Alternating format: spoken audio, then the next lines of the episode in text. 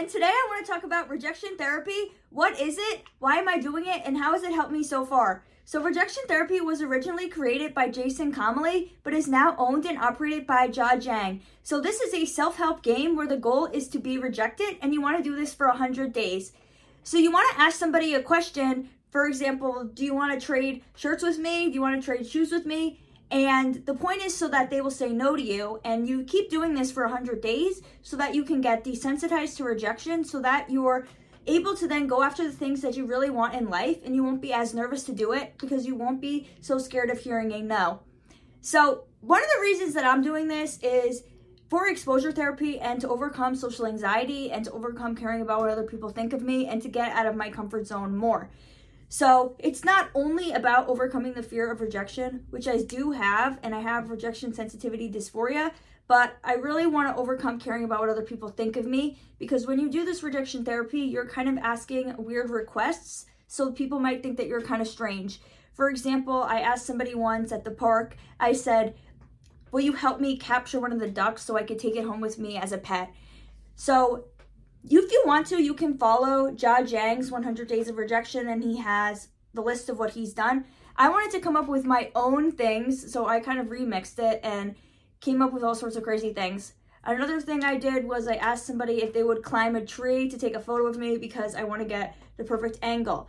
So, asking somebody something like this, they're probably going to think you're a weirdo, and that's something that I want to overcome. So, when I originally was doing this, the first one I did was I went into kind of like a Playa Bowls acai place and I asked them if I could jump behind the counter and make it myself because I have dietary restrictions. Obviously, that's not allowed, so they say no to you.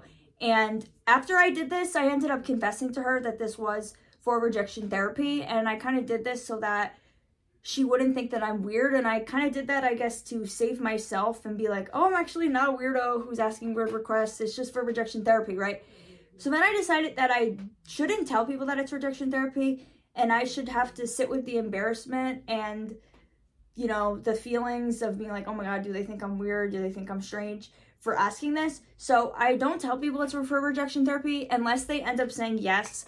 So, as an example, once I asked these two girls if they would give me um, four five dollar bills because I wanted to play that game, double it or give it to the next person. If you don't know what that is, it's basically you go up to someone, would you rather have five dollars or should I double it and give it to the next person? Then you have say to them, do you want ten dollars or should I double it and give it to the next person? These girls surprisingly actually gave me their money. So then I was like, oh, do you want to play the game with me? So we did it for a little bit and nobody ended up, they gave me $10. and Nobody wanted the $5. So then I just gave them back their money and I was like, well, you could have your money back. Like, this is actually for rejection therapy. So I think if they say yes, like if you want it, say it was for rejection therapy, like that's okay. But if they say no, just let it go and you have to sit with those feelings. For example, if I did something in the store, then I'd have to walk around the store and then I ended up seeing this person again and it was kind of embarrassing, okay? So, one thing that I've learned from doing this is that people actually are nice. So, I had this belief that people are mean and evil, I guess because of things that happened in childhood. So, when I was younger, three years old, I was diagnosed with selective mutism, which is like really extreme social anxiety. So I was basically mute up until high school, senior year of high school. And that's when I started taking Zoloft. And I think that was a good medicine for me. The other medications I've taken, I guess, were not as helpful. But I've always had like one, I've always had at least one friend, okay? But as an example of, I guess, people being mean to me in childhood that I could tell you was that one time in fifth grade, I needed a, like a social studies book or something to do something that we were doing in class. I literally asked every girl in the class and they all said no to me, even though they had their books underneath the chair. I'd be like, Can you can I borrow your book? They literally all said no to me and I only had one friend in that class and either she didn't have her book or she wasn't there that day because obviously she would have given it to me. So that's just an example of people being mean to me. So I guess because of that and other things that happened, I just think that people are mean. And if people aren't smiling, like then I assume that they're mean, which is bad and I don't want to think like that anymore. So like one of the things would be like I would go up to these people asking them questions and I'm in my mind I'm thinking they're gonna be like, What the heck, get away from me, freaking weirdo. When that never happens and they usually are really nice and for example, once I go up to this girl and I say, I've been go I went to the gym three times this week and I want to reward myself. Like, will you buy me this? It's actually I got three um little fidget balls and it came in a pack. And she was like, Oh, how much is it? I said five dollars and she's like, Oh, like I'm sorry, I'm paying with cash and I don't know how much this is gonna be. Like, I'm sorry, but congratulations for going to the gym. Like, that's awesome. Like, even though she said no to me, she was still really nice about it. And then when I asked that girl if she could climb a tree for me, she was like, Oh no, sorry, like I have a back thing, so that's why I'm walking to the park and I can't really be climbing trees right now. So she was really nice about it, and a lot of people are nice about these things when they um, when they reject you. And sometimes people will maybe reject what you want, but they'll do part of it. So once I asked someone, "Will you take a one hour photo shoot of me?" You know, because if you ask someone to take a photo of you, they'll probably say yes. If it's an hour, they'll probably say no. So she was like, "Oh, I can't do an hour, but I'll take one photo of you." So that was nice. Another time I asked these two girls if I could interview them, and I said it would only take an hour. They instead of just saying, "Oh no," they said, "Well, we could do like a couple questions, like less than an hour." So I asked them three questions, and they ended up being really nice. So, and then so one time I asked somebody if I could. I said, "Will you stop eating your food so that I can get my food and then sit with you? We can eat together." This was the food court. I was expecting them to say no, and I guess they weren't gonna stop eating, but they said like, well, I'm almost done eating, but I'll sit with you, you know. So then they ended up being a like a workout coach, so they thought I needed somebody to talk to. And so they were really nice. So basically everyone that I asked is really nice. So it just showed me that people actually are nice, okay? And sometimes I'm afraid to go up to people because they're not smiling because people don't smile 24/7. So they'll be like and I'm thinking that they're mean, but then I go up to them and then they actually end up being nice. So if you do do this, even though you get rejected, you real realize that people are actually nice if you have the belief that they're not. So in other ways that this helped me, I've been going to the gym for a while now, and when I first started going to the gym, I was afraid to ask people like, "Oh, are you using these weights? Are you using like this box jump?"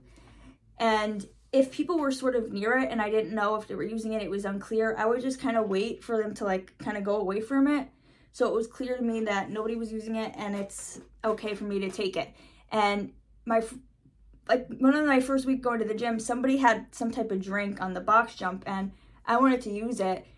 But I'm like, whose is this? I don't want to be asking people. I don't want to ask anyone to move it. Now I guess I just have to wait for somebody to move it. So then I'm waiting. Finally, someone moves it and they go away, right? Now I've been asking people, like, oh, are you using these weights? And a lot of the times they say no, so then I can use it. And this is good because then you get to do your exercise and you don't need to wait around for people to walk away, especially when they're not even using it. You know, it's different if people are actually using it, then you have to wait. But most of the times people aren't even using the weights. And so once I see this guy, he's like exercising near the box jump, but then he'll like take a break and he'll be sitting on the box jump. So I just went up to him and I'm like, Oh, are you using this box jump? Like, and he's like, Oh no, I'm just sitting on it. Like, you can take it. And in the past, I wouldn't have done that. I would have just wait for him to like leave and go somewhere else. So I guess since I'm now comfortable with, I guess, people saying no to me, then I actually went up to him and asked him because if he says no, I am using this, then I was like, okay, whatever. Then I'll just wait, right? Another thing is, I recently went to Hobby Lobby to return some things. I wasn't really sure what the return policy was. I thought that you could return something whenever you want it for store credit, which is what I was just trying to get store credit. So I go there with my stuff. I'm like, I want to return this. And the lady's like, it's been over three months. So it turns out the return policy is 90 days and it was four months, so past 90 days. So in the past, I would have been like, oh, so I can't return it? And then she would have said, no, you can't. And I would just be like, okay, whatever. But instead, since I've been doing the rejection therapy and I've learned to kind of push my limits, I was like, oh, well, can I just return it for store credit? Like, can I just exchange it and get these things I wanted to get? Because I wanted to buy some canvases and I was returning yarn. So then she asked one of the other employees, and then they were kind of like, oh, I don't know if the computer will take it. But then they checked, and I was able to exchange it and get the things I wanted. And then she actually refunded me the remaining of it to my card.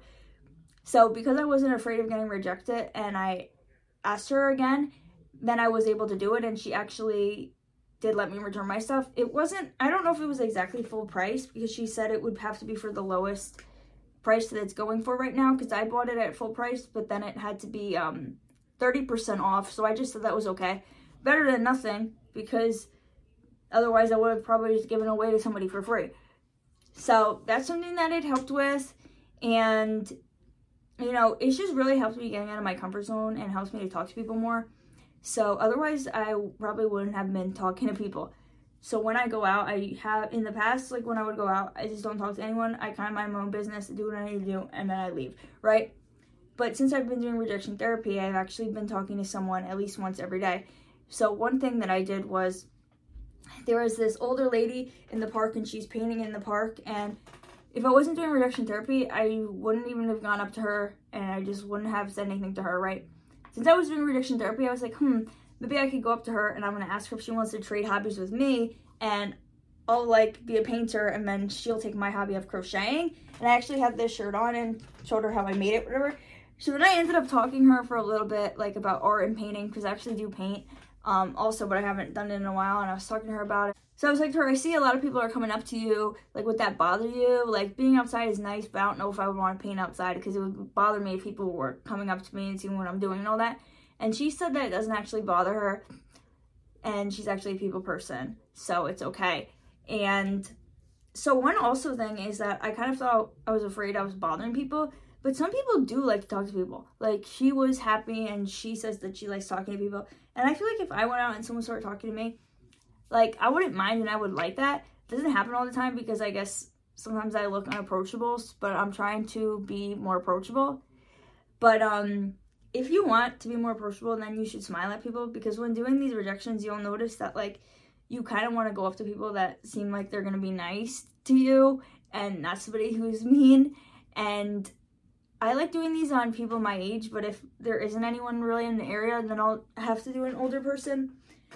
But um, my advice would be if you're doing these, just do the first person that you see because otherwise you're going to start overthinking it and it's going to get even more harder for you to do it and you're just to be building up more anxiety. For example, if you have the idea you want to go to the park and ask someone to help you capture a duck, do the first person that you see and don't keep looking for the perfect person to ask, right? Because then you're just to get more nervous. So sometimes when I'm in the store and I see someone and then I don't ask them right away, then I just start to overthink and then eventually I just don't even ask them because then they end up leaving the store and then I have to find someone else. And it's just better to get it over with and ask the first person that you see that meets your criteria. For me, I like to do somebody that is around my age and like I said, if it's not possible, then I'll just do an, maybe like an older woman, right? But doing this, it has been fun and it's been making me happy, and I feel as though it has been giving me more confidence. So it's fun to try out. You would either come up with your own things or, you know, do the things that Jia Jiang was doing or some of the things that I did. But I'm going to continue doing this so I can get to the 100 days. Thank you so much for listening. If you have any comments or maybe you have any other rejections that I can do, please put them in the comments. And please like if this video was helpful for you and subscribe to my channel. Thank you. Have a nice day.